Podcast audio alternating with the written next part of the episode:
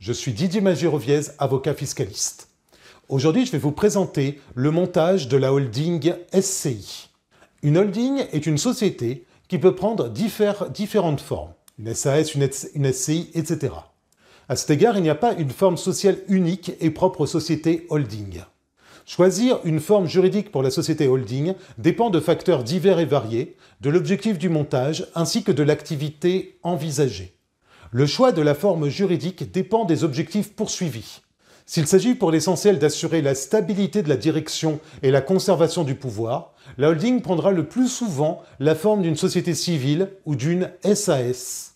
Parfois, une SAS présentera un intérêt supérieur en cas de besoin de financement extérieur ou pour limiter la responsabilité des associés.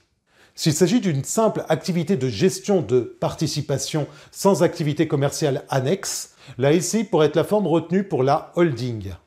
Conformément aux dispositions des articles 1845 et suivants du Code civil, la société civile est une structure exerçant une activité civile.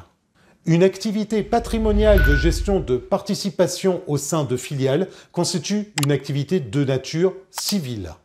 La forme civile de la holding est exclue dans certains cas, notamment pour les holdings financières ou en cas de détention d'une participation dans certaines formes de sociétés, comme les sociétés en nom collectif. En pratique, la société civile immobilière offre une liberté statutaire à ses associés et donc une grande souplesse.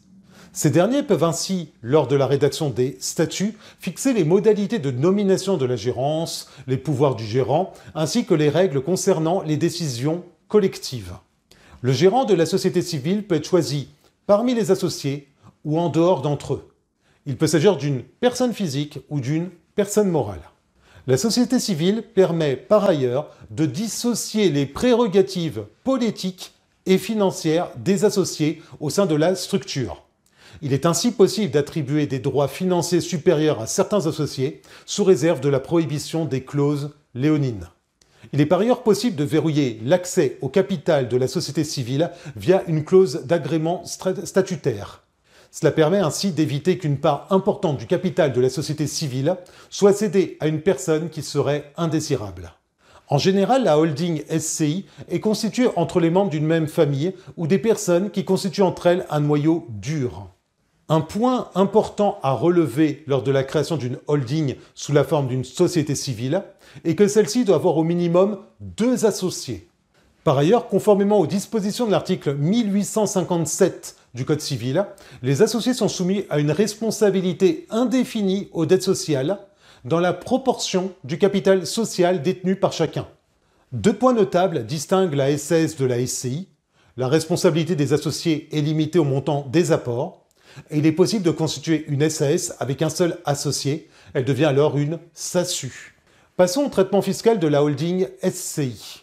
En principe, la SCI relève du régime fiscal des sociétés de personnes prévu par les dispositions de l'article 8 du Code général des impôts.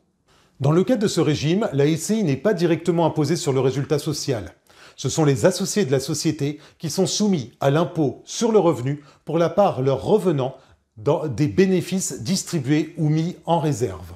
A noter qu'il y a une distinction qui est opérée par l'article 238 bis K du Code général des impôts, selon que l'associé de la holding SCI est une personne physique ou morale soumise à l'impôt sur le revenu, ou une personne morale soumise à l'impôt sur les sociétés.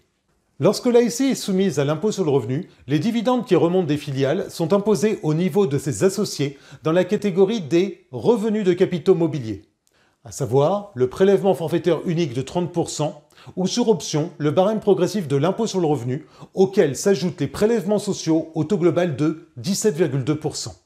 Si la SCI, soumise au régime fiscal des sociétés de personnes, a emprunté pour acquérir les titres de ses filiales, les intérêts d'emprunt ne sont pas déductibles des revenus mobiliers imposables entre les mains de ses associés.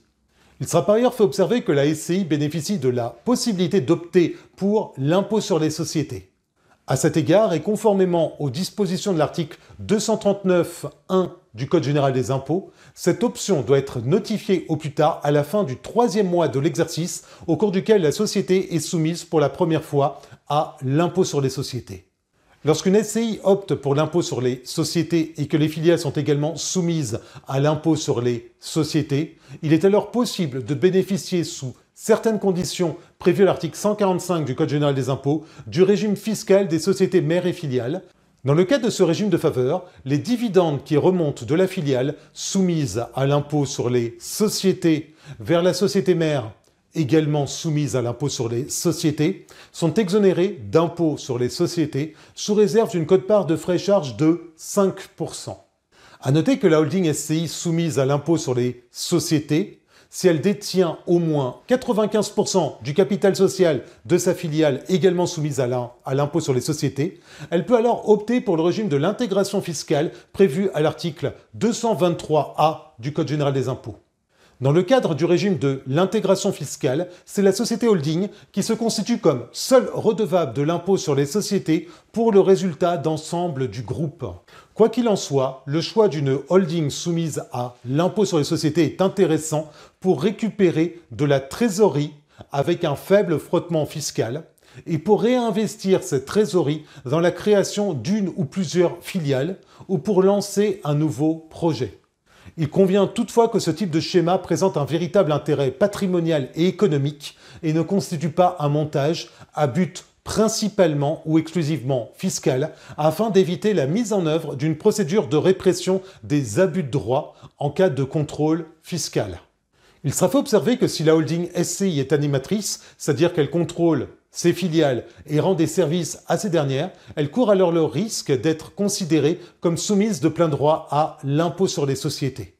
En effet, conformément aux dispositions de l'article 206 du Code général des impôts, une société civile est passible de l'impôt sur les sociétés si elle se livre à une opération présentant fiscalement un caractère industriel et commercial. Passons aux modalités de constitution de la holding. En général, une holding est constituée par le haut. La constitution peut ainsi être réalisée via l'apport de titres d'une société opérationnelle à une holding. En contrepartie, l'apporteur reçoit des parts de la holding. Alternativement, il est possible de céder les titres d'une société opérationnelle à la holding. Dans ce cas, l'associé reçoit le produit de la vente. Dans tous les cas, il convient de vérifier si une clause d'agrément est prévue dans les statuts ou dans un pacte d'actionnaires au niveau de la société opérationnelle. Ce type de clause limite l'entrée de nouveaux associés dans la société opérationnelle. Cela étant, pour créer une SCI, la procédure est généralement plus simple que la création d'une société commerciale.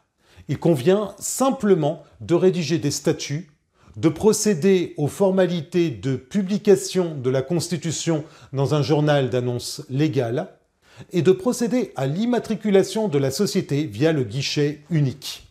Vous souhaitez en savoir plus sur le choix de la SCI comme forme juridique de la holding? Dans ce cas, n'hésitez pas à visiter notre site fiscalo.fr. Vous y trouverez une multitude d'informations utiles en matière de droit et de fiscalité patrimoniale.